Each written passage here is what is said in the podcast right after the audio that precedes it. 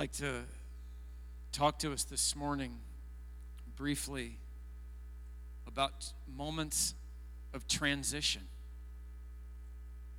Jesus had moments of transition. We see them in the scriptures. Obviously, it was a transition for him to leave heaven and uh, come into the womb of Mary. How many would say that's a huge transition? You have a transition again that you see when he's when he's born. Transition. There was a transition that was noted in the scriptures when he was 12 years old. He was understanding that he wasn't on earth uh, the, just the son of Mary and Joseph, but he was understanding that he was the son of his father. It was a transition. He was astounding the teachers of the law who taught this boy all these things. It was a transition. And then you see another transition when he steps out and is baptized by John when he's 30 years old and he begins his ministry. Just after that, he is in the temple and he reads from the book of Isaiah The Spirit of the Lord is upon me because he has chosen me. And, and he uh, reads th- that passage from Isaiah 61 that we have back in the corner back there as a hallmark scripture of this church. It was a transition.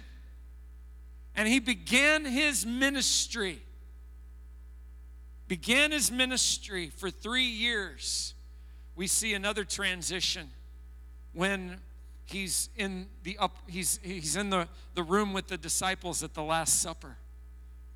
And he's saying he, he's uh, saying things to them that they didn't understand at the time and they're like jesus what are, what are you saying these things for?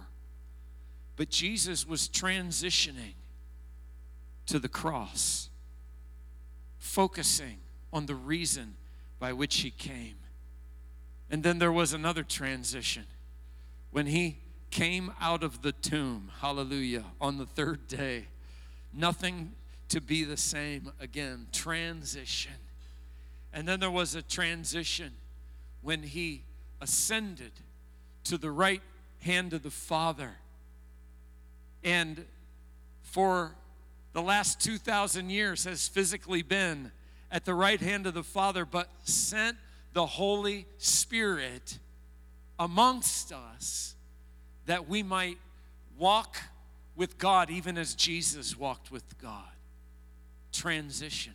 And so you see several different moments of transition. Now, some of you have the personality in your life that loves transitions.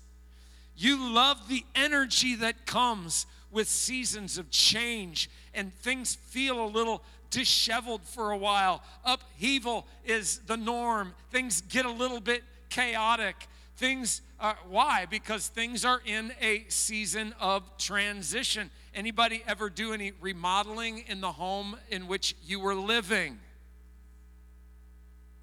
Anybody enjoy it? I tell you who does not like it the most this one right here in the front row.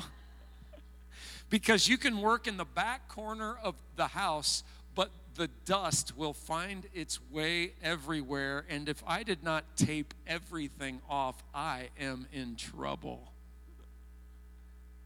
Season of transition, moment of transition.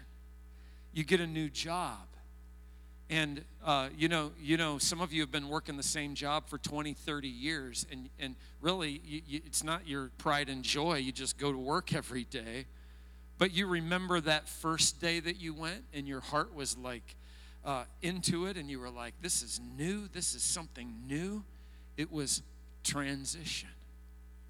Well i want to i want to look at transition in another life I want to look at transition in the life of Moses. And so turn with me to Exodus chapter 3. Exodus chapter 3. where we're going to see the man of God, Moses, transition into a calling of God that he previously had not known. Father, I thank you for this word this morning on seasons and moments of transition.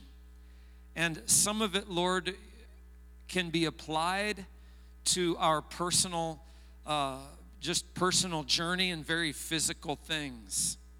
We're transitioning from uh, having uh, just being newly married to having a baby in the house. Transition. Some of it, Lord, is, is very practical. Then, Lord, there are spiritual moments of transition that you have called us to. I ask, Lord, this morning that you would simply speak to our hearts. And, Lord, in these moments of transition, that you would help us to say yes to all that you are doing in Jesus' mighty name. Hallelujah. Before I go any further and read from the word from Exodus chapter 3, I want to share with you a transition that we are making at Faith Church. Uh, we, we have been, we announced last July the 4th, 10 or uh, 14 months ago, that we would be planting a church in Petersburg. Last October, we began at the Riverbank Lodge uh, prayer meetings on Thursday nights. And uh, we have been faithful every single Thursday night, uh, with the exception of, of a couple that we had to cancel from weather and sickness, and maybe two or three. But there has been a group of, of anywhere from 6 to 12, 14, 15 sometimes people there praying and sowing in uh, to a church plan. Uh, we, we are excited to share with you that the official church council, the elders, and the deacons have all uh, uh, uh, felt very good about the next step that we are taking. We are uh, going to be renting a, uh, uh, a vacant church. It's small and quaint, it will maybe seat about 60 people. And we are going to be launching Sunday morning services in Petersburg in October. I want to, we want to we want to share with you that building. If you could go ahead and put the picture of that building up. There it is. That is the new home for Faith Church Petersburg. It's, a, it's a beautiful little building. And uh, so, ironically, it is at 401 West Lincoln Street. Um, 401 West Lincoln Street. And so uh, at the end of September, we want to announce right now that the last Sunday in September, we will not be meeting here. We will be asking everybody that possibly can. You can carpool, uh, however you can get there. We're, we're going to, the last Sunday in September, we're going to have our tent that's currently up outside for our fish fry yesterday. Uh, we're going to have that tent up in Hury Park on uh, the last Sunday of September, and we're going to have our Sunday morning service together in Petersburg under that tent, reaching out to the community. And then the following Sunday, we will be meeting in two locations from that Sunday on. And uh, so this month, we're going to be uh, taking trips over to. Uh, to help, we've got some work to do on the inside of this facility. Uh, I'm not going to tell a lie there is some work to do. It's not uh, just uh, turnkey, ready to roll. Uh, we've got some cleaning, cleanup and a little bit of, of painting and things like that to do to get ready. And so we'll be doing that. We take possession this Thursday, and uh, we'll have one month to get it ready uh, for a meeting. You know what that is? A season of transition. Well, maybe might, now you might uh, understand why I'm preaching this message. Thank you, Father. Uh, praise the Lord. Let's read together. Uh, verse 1. Now Moses was tending the flock of Jethro, his father in law, the priest of Midian. Now, let me just give you some background about Moses. Moses was raised in the household of Pharaoh, but he knew that he was not Egyptian. He knew that he was of Hebrew descent. His uh, birth was miraculous. He should have been slaughtered and killed, but his mother put him in a basket and pushed him towards Pharaoh's daughter, and Pharaoh's daughter fell in love with him and named him Moses to draw out. And so Moses was raised with the finest education. He was raised as a son of Pharaoh and had a right to the throne of Egypt. Imagine that. He was part of the line that could have been buried in the big tombs uh, of the pyramids of, of Egypt. Moses was a, a unique, unique individual. But because he killed an Egyptian and it, and it became known, Moses fled for his life, thinking that Pharaoh would kill him, which probably would have happened. There was reason for him to flee. And so he came to the land of Midian. You can read about this in chapters 1 and 2. He came to the land of Midian where he met a young lady at a well and he helped her uh, in the midst of, of men that were mistreating her. He helped her water her flock and send her on her way. And long story short, uh, he became Zipporah's husband, and Zipporah became his wife. And it was very much an arrangement like uh, like Jacob had marrying Rachel. He, Jacob worked for Laban, his father in law, in order to marry his daughter Rachel. Moses worked for Jethro in order to marry his daughter Zipporah. And so for 40 years, Moses stayed hidden in the land of Midian, tending flock, raising a family. He had a son uh, named Gershom, which means foreigner. And he said, I've been living in a foreign land. For 40 years, he did the same thing took care of the flocks, raised his family. And one day, after 40 years in, in Midian, he came to Horeb verse 1 the mountain of God. And the angel of the Lord appeared to him in a flame of fire from the midst of the bush. So he looked, and behold, the bush was burning with fire, but the bush was not consumed. And then Moses said, I will now turn aside and see this great sight why the bush does not burn. And when the Lord saw that he turned aside to look, God called to him from the midst of the bush and said, Moses, Moses. Although I think that the voice sounded more like Bill's sounded like earlier Moses, Moses. Wasn't that a great word about the love of the Father? Praise God. Praise God. Here I am, Moses said. And, and God said, Do not draw near this place. Take your sandals off from your feet, for the place where you stand is holy ground. And then the Lord said, I am the God of your father, the God of Abraham, the God of Isaac, and the God of Jacob. And Moses hid his face, for he was afraid to look upon God.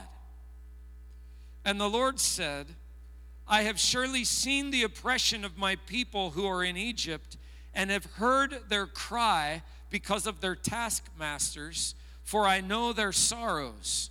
So I have come down to deliver them out of the hand of the Egyptians and to bring them up from that land to a good and large land, to a land flowing with milk and honey, to the place of the Canaanites and the Hittites and the Amorites and the Perizzites and the Hivites and the Jebusites.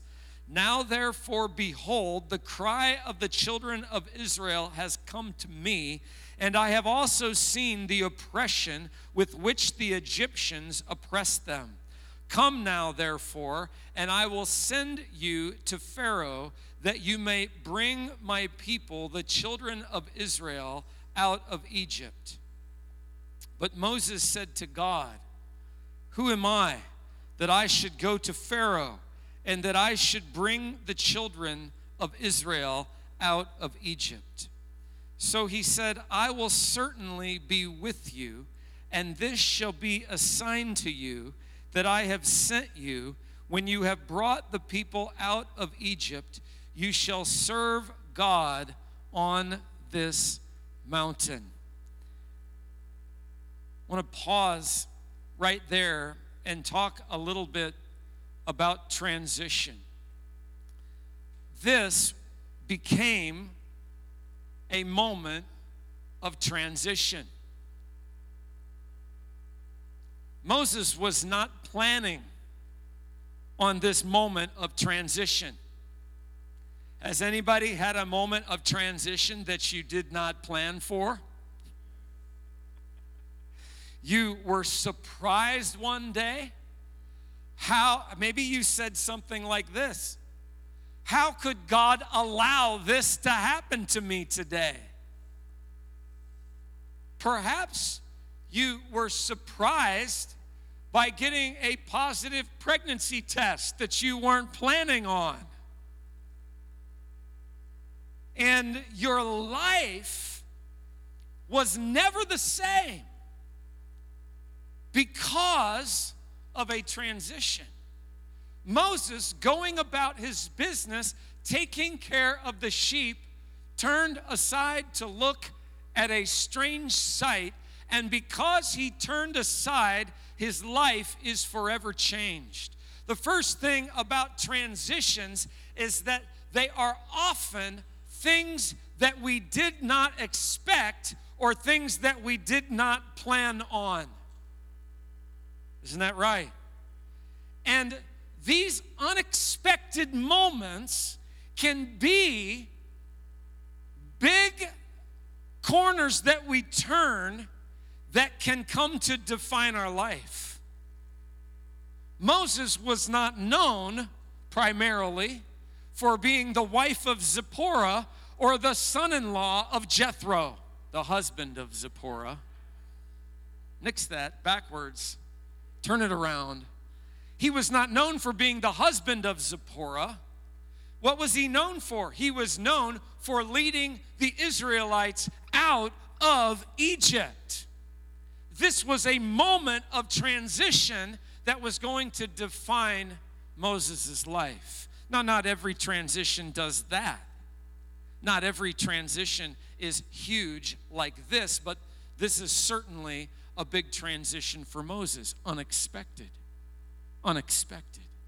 In the midst of a transition, here's, here's what, uh, that, what, what I want you to look for that, that Moses, Moses perhaps wasn't, wasn't really looking for this, he just stumbled into it. But in the midst of transition, we need to lean our ear in to hear what God will say. Amen?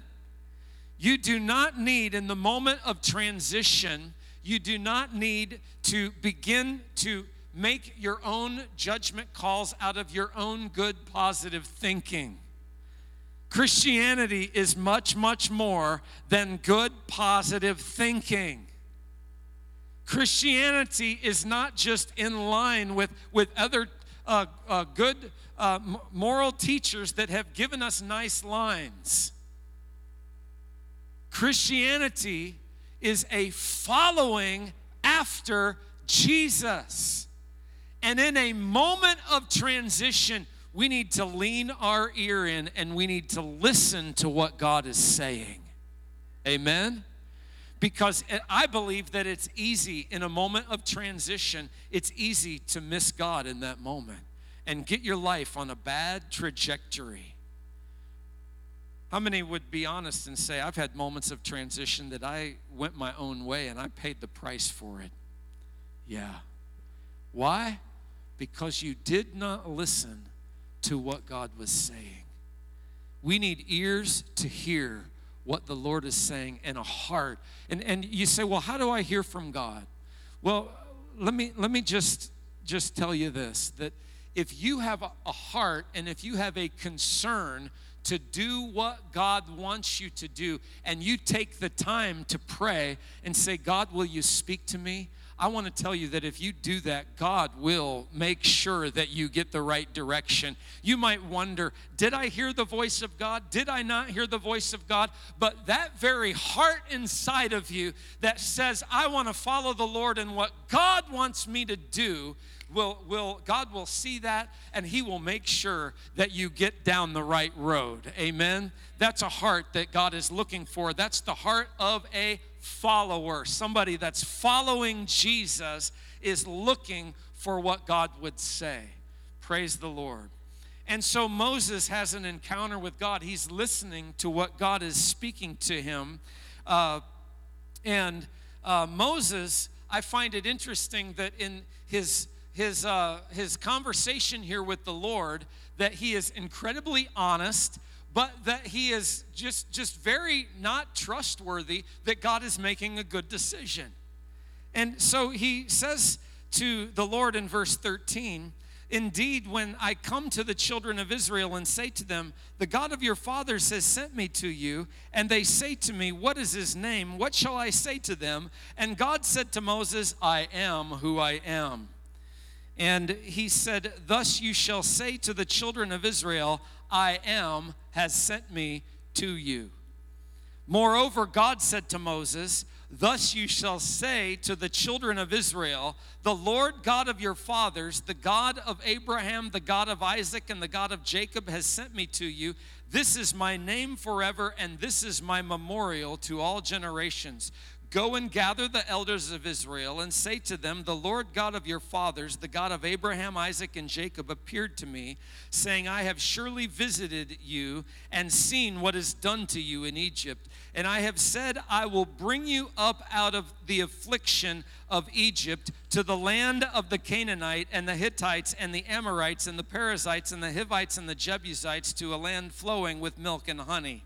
And then they will heed your voice, and you shall come, and the elders of Israel and the king of Egypt, and you shall say to him, The Lord God of the Hebrews has met with us, and now please let us go three days' journey into the wilderness that we might sacrifice to the Lord our God. But I am sure that the king of Egypt will not let you go, no, not even by a mighty hand. So I will stretch out my hand and strike Egypt with all my wonders, which I will do in its midst. And after that he will let you go. And I will give this people favor in the sight of the Egyptians. And it shall be when you go that you shall not go empty handed, but every woman shall ask of her neighbor, namely of her who dwells near her house, articles of silver, articles of gold, and clothing. And you shall put them on your sons and your daughters, so you shall plunder the Egyptians.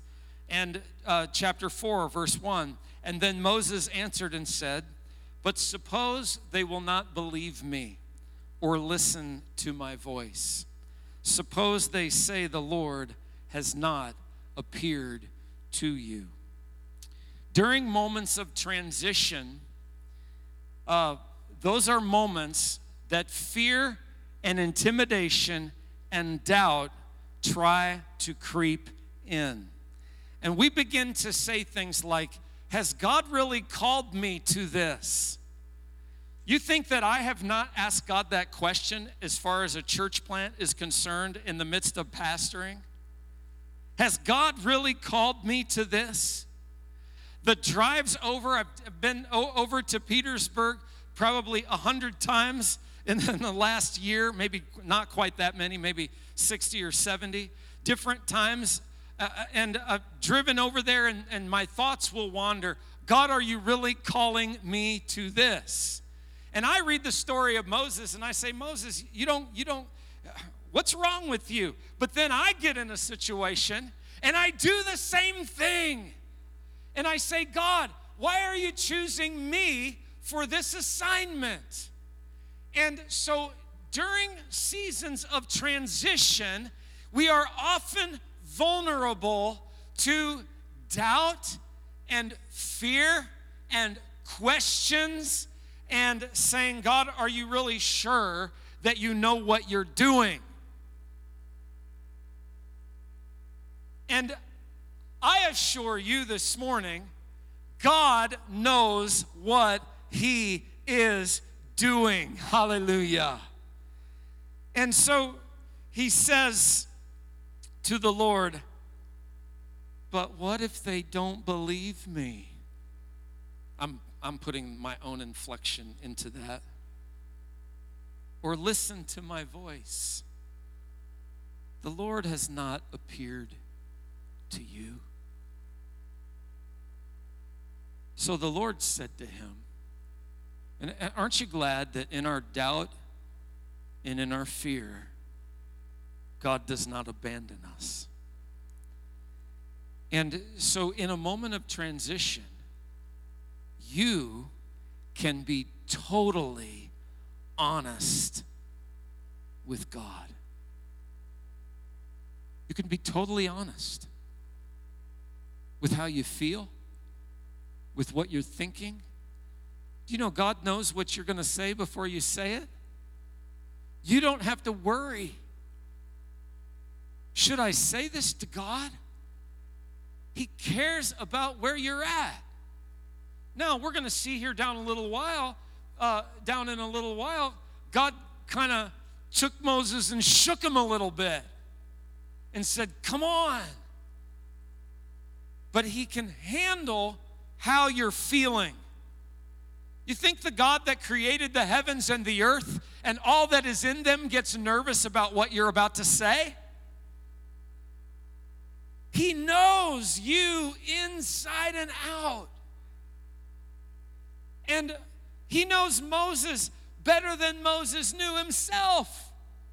Moses thought he was just watching sheep for 40 years, but God was preparing him for an assignment that was transitioning on this day in this moment. Some of you don't, under, don't, don't even know what God's prepared for you. And isn't that what the New Testament has said?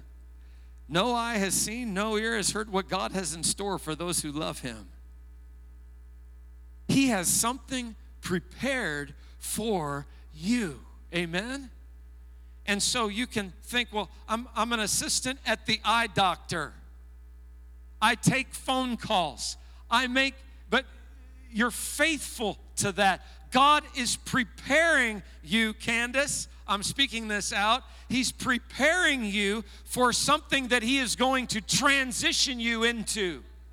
Praise the Lord. You think you're just taking care of sheep. You just think you're going about your business, but God is about to transition you. You're just day after day after day after day doing the same old thing, being faithful with what God has given to you, but God has an assignment for you. Oh, praise God. I'm speaking to somebody here this morning. Praise God. What if they don't believe me, Lord?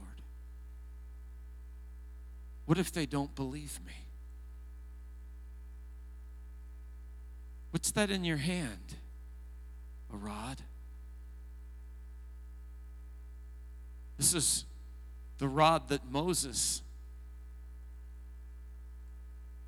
tended the sheep with. Shepherd's rod. It's a rod that he beat off the enemies with. He killed snakes with it in the wilderness. This was the rod that he walked with for years. I went to a museum in Turkey and they had a little stick. It was about this long. And the label under it said, The Rod of Moses. it, it was a lie, it was not the truth. when I saw that, I just laughed. They're just trying to get tourists in here. The Rod of Moses. There it is, it's that long.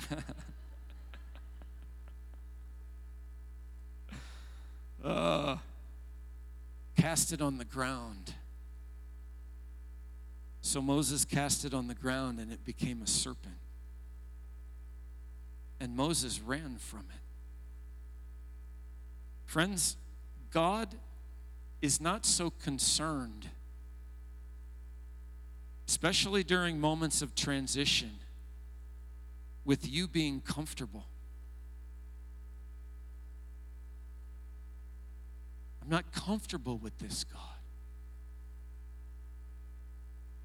God does not care about you being comfortable. Here Moses is running from a from a from probably what was a poisonous snake. And he's running and he's running and then the voice of the Lord breaks breaks through to him and says, "Moses, stop. Pick that serpent up by the tail." Well, anybody here knows if you're going to pick a snake up, you don't pick it up by the tail. You know what can happen if it, you pick it up by the tail? Moses picks it up by the tail. And it becomes a rod again in his hand. And he begins to show Moses, to convince Moses that the authority that is God given to Moses is going to carry him all the way through. Moses, in this very short moment, is learning a lot of things about God that are going to carry him. Can I tell you that the authority of the cross See, the cross is a place for us to come and be forgiven. We're going to celebrate communion here in just a few moments. But the cross is more than just a place for you to come and be forgiven. The cross is a place of transition in your life. The old things are gone, the new has come.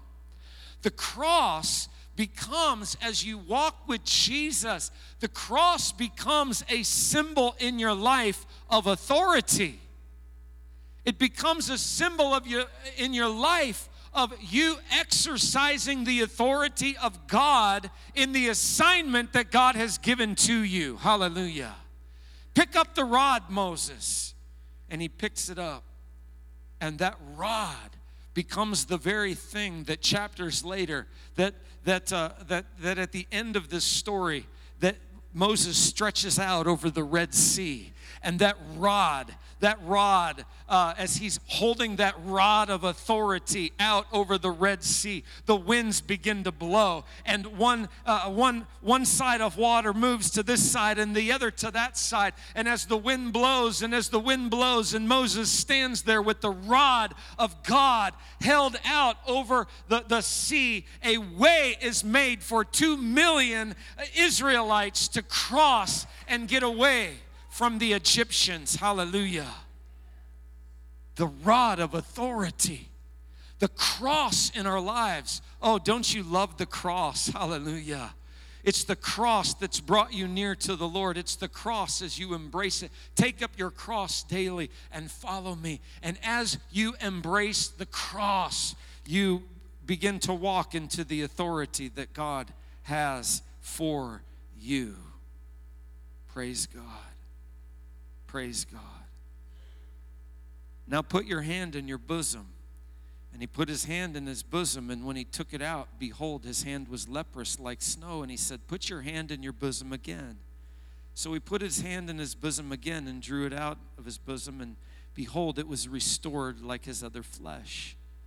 And then it will be, if they do not believe you nor heed the message of the first sign, that they might believe the message of the latter sign. And it shall be if they do not believe even these two signs or listen to your voice, that you should take water from the river, pour it on dry land, and the water which you take from the river will become blood on the dry land. And then Moses said again, Oh God, I'm not eloquent neither before nor since, have spoken, neither before nor since you have spoken to your servant. But I am slow of speech and slow of tongue. And the Lord said to him, Who has made man's mouth? Or who makes the mute, the deaf, the seeing, or the blind? Have not I the Lord? Now therefore go, and I will be with your mouth and teach you what you shall say. And I, uh, I want you to know that, that God equips every person that He calls. That's nothing new to most of you. But God gives you every tool that you need in order to accomplish what God is calling you to. Amen?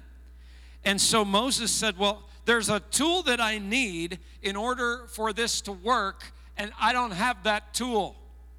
And that tool is the ability to speak. I do not have the ability to speak. How many of you, it's your greatest nightmare to come up here in the front of everybody and talk to people? How many of you would say, Well, that's my greatest nightmare? I don't know if I believe you, David. but some of you have your hands raised up and say, Yes, that's my greatest nightmare. I do not want to publicly speak. I'm okay behind Facebook. I can type it and I can just press the send button, but I don't want to get up in front of anybody and I don't want to speak. Well, Moses was in that same way. I'm not eloquent. I don't have the, the kind of voice for this. I don't, I, I stutter over my words. I don't say, I, I don't say the right, right, right, right th- thing. But God says, Moses, you're looking at the wrong thing. You're looking at your inability. You're looking at your inability.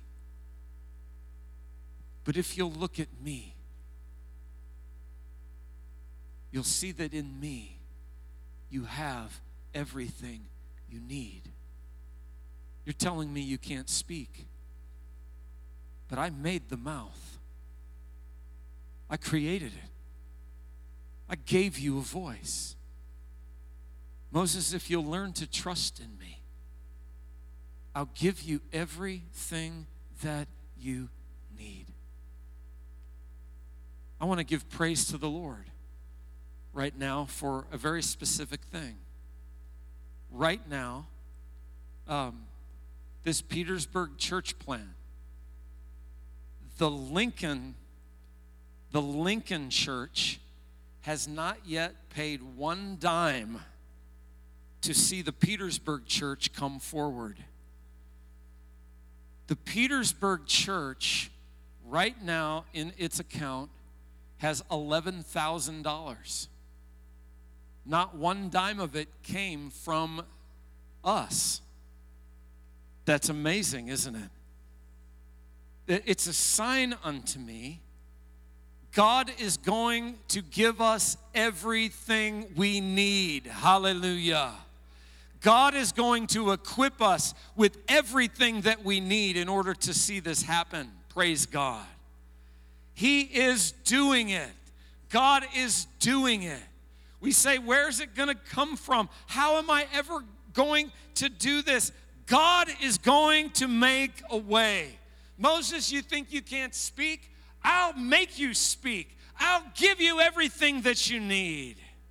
Now, Moses is still, uh, and I, uh, uh, Moses yet does not know the Lord like he does several chapters later, okay?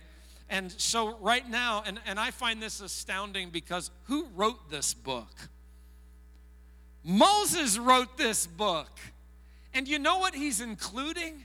He's including all of his own stubbornness and flaw and failure. He's not uh, trying to say, Well, I'm this high and mighty person. He's even showing us that God was angry with him and frustrated with him. And so, uh, this conversation is very vulnerable that Moses writes. And in verse 13, he says, Oh, my Lord, please send by the hand of whomever else you may want to send. He says, Thank you, but no thank you. I appreciate you meeting me here by this bush, Lord. This is kind of cool, but I don't want to do this. You got somebody better.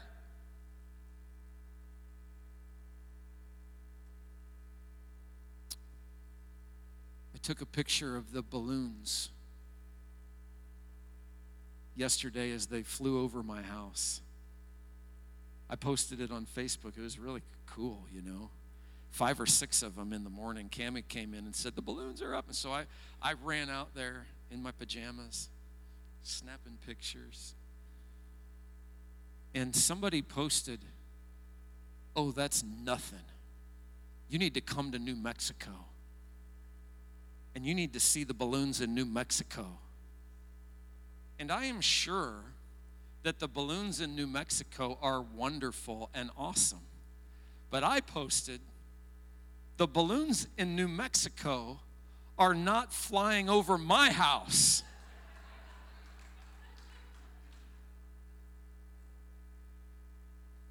What's cool about this is that it is over my house.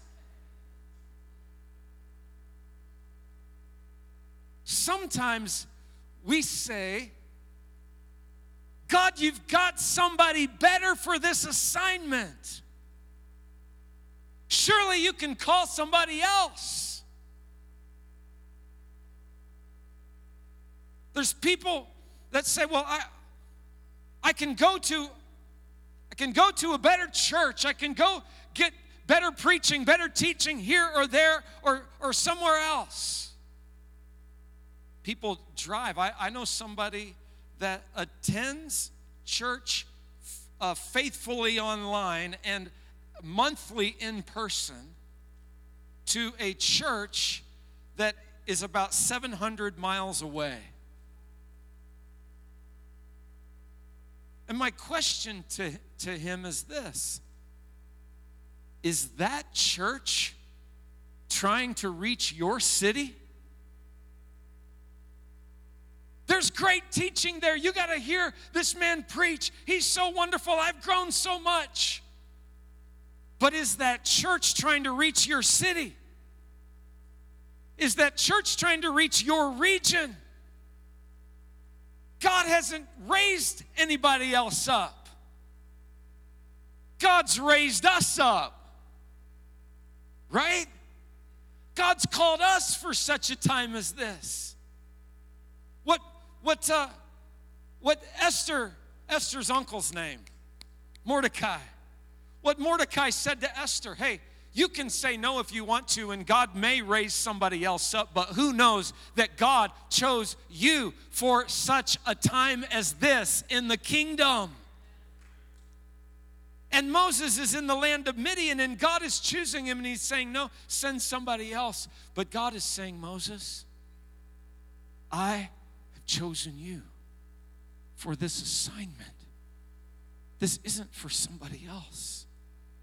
See, in a trans- season of transition, and you begin to see how much work it is. And the longer Moses goes on in this conversation, he's thinking, I'm going to get persecuted. I'm going to get rejected. The leaders of Pharaoh, they're going to kill me. He begins to calculate all this. And, and he's thinking about all this, this thing that God's called him to do. And he says, No, I, I send somebody else. There's somebody better. But God says, I've chosen you. I have chosen you. Season of transition. I don't like this assignment, Lord. It's easy when it's a great assignment. Here in verse 14, when Moses said that, the anger of the Lord kindled against Moses. And he said, Is not Aaron the Levite your brother? I know that he can speak well. It's like he said, Moses, you don't got it. Okay, I'll give you what you want. When he sees you, he's coming, and when he sees you, he'll be glad in his heart. You speak to him, you put the words in his mouth, and I will be with your mouth and with his mouth. Here's a solution. But he said, Moses, you're not getting out of this. Okay, I'll give you some help. I'll give you somebody that can speak better than you. But you're not getting out of this assignment. I'm going to speak to you, and then you're going to speak to Aaron, and then Aaron will speak to Pharaoh. I, I think in the, the next chapters, when it says, and Moses spoke to Pharaoh, I think that Moses actually did speak to Aaron, and that Aaron then spoke to Pharaoh, and this is how it actually happened. Made things complicated. He shall be your spokesperson. Verse 18, I'm getting ready to close here.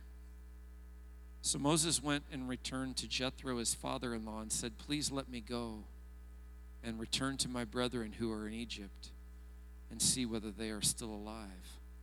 And Jethro said to Moses, Go in peace. And the Lord said to Moses in Midian, Go return to Egypt, for all the men who sought your life are dead. And then Moses took his wife and sons and set them on a donkey, and he returned to the land of Egypt. And Moses took the rod of God in his hand. I'm going to stop right there. The last thing about transitions is that it affects every area of your life. It affects every area of your life. The transition that you make affects your children, it affects your spouse, it affects your parents, it affects your it, it affects your church, it affects the people in your life. Moses had to go to Jethro and say, God's called me to a transition. Let me go. Jethro was involved. Zipporah was involved. Gershom was involved. Moses' family. The whole family got a new assignment. Dennis and Linda, when God called you overseas, it affected your family, it affected your children. When God moves you to transition, it affects the people around you. Zipporah was all in. Zipporah was all in. Our family's going through transition. Cami just started studying for her master's degree. How many weeks in now? One week. And it, and it is already transitioned. And three or four times she said, What did I get myself into? Trying to run a coffee shop, trying to plan a church, trying to lead ministries here, uh, and getting her master's degree. Transition. It's transition in our home. And it affects everybody. What did you say? No pie for me.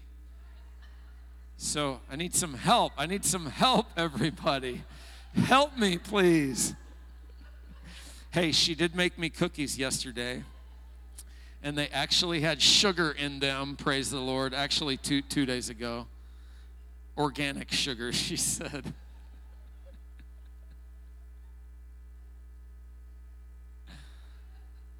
So our our you know our lives are in a season of transition. And in the midst of it, God is faithful.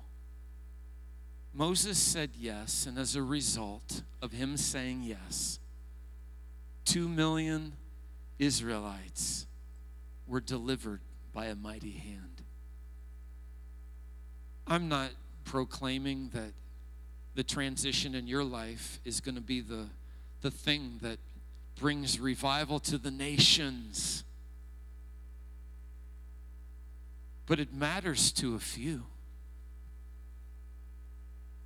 As a result of Cami getting her master's degree, people are going to be in the kingdom that weren't previously. As a result of the transition that God is calling you to, He's going to move and He's going to touch people. Thank you, Lord. Can God really ask you to move to Lincoln, Illinois? Amy? He did, didn't he? He transitioned you here for a reason. God's got his hand on your life. Transition. Praise God. He's moving, He's touching. And there are people that will never be the same because you said yes. Will you have questions? Do you feel like you're running in the dark and about to trip all the time? Yeah. Will you make mistakes? Yes. But you keep saying yes. You keep saying yes. And God will do the work. Amen. Thank you, Lord. I want to pray, and then we're going to share in communion here. But I want to pray for anybody here that you're in a season of transition. And you know what you need in this season of transition? You need two things. One, you need a heart that will continue to say yes even when it's difficult. And the other thing that you need is you need a whole lot of grace from God. And if you keep saying yes and looking to Him, guess what He's going to keep on giving you? He's going to keep on giving you grace. And so, who, who here this morning would say, whatever it is, I'm in a season of transition in my life? One, two, any others? Three, four, several? Thank you, thank you. If you're in a season of transition, uh, I'm not going to have you come down to the front here. I just want you to stand where you are. We're going to pray over you. We're going to pray that God will uh, help you. Keep your eyes on Him, keep saying yes to Him, hear His voice, and receive grace. Hallelujah. So just go ahead and stand where you are right now, and we're going to pray over you in the name of Jesus. Thank you, Lord. Thank you, Lord. Thank you, Lord. Thank you, Lord. Thank you, Father. Seasons of transition. And so, the rest of you right now, I just want you to pray. I want you to pray over these that are walking through change, that God would give them great grace in the name of Jesus. Father, we just thank you for each one standing right now. God, I, I, I thank you that you are with them. Hallelujah. God, I pray that every transition that's been introduced to them that is not from you will just come to nothing in the name of Jesus. Because, Lord, there's some changes that we just don't need. They're not from you. We do not want those kind of changes in our lives.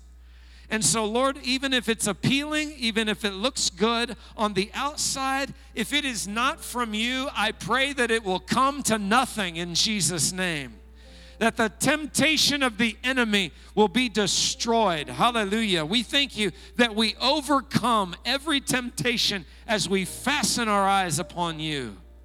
Lord, every transition in people's lives that is from you, I pray, God, this morning that you would help them to keep their ears leaned in to hear what you are saying. Oh, we thank you, Father. We thank you, Father. We thank you, Father. Lord, whether it's a, a, a, a job transition, whether it's a family transition, a ministry transition, a physical location transition, God, whatever this transition is, I pray in Jesus' name that you would keep their ear leaned in to hear what you would say. Give them a heart, God, that says, I am after you.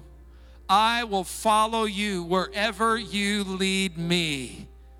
In Jesus' name. Thank you, Father. And Lord, I pray a whole lot of grace will be poured out. A whole lot of grace will be poured out. Just, just go ahead and pray that, everybody. Just pray that over these that are standing right now, that they would know the grace, the power of God. Hallelujah. They would not just go through this transition on their own. God, they will know the authority of the cross in their lives in the name of Jesus.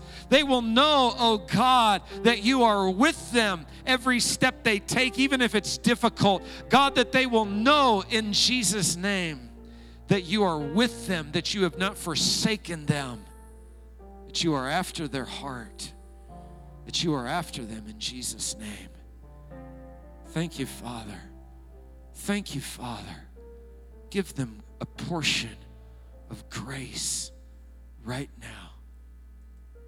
Grace for today to keep saying yes to the Lord. In Jesus'